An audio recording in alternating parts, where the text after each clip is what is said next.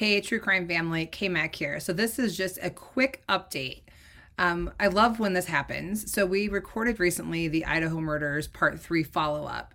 And in there had talked about Dylan Mortensen and how her room was believed to have been on the first floor. However, it was later clarified that it was on she was sleeping on the second floor. So in our last episode, we talked about how she could have seen the figure walking to the sliding glass door if she was on the first floor. However, uh, thank you to one of our Spotify listeners who pointed out that later they did confirm she was actually sleeping on the second floor, uh, the same floor that uh, and Ethan were on. So, love when we get corrected. It's always important to us, as you know, to have accurate information. So, wanted to drop that quick update um, and would also love to hear any more theories that you all have. So, thank you again for listening. Uh, thank you for always keeping us accurate, and uh, we appreciate it. Have a great day.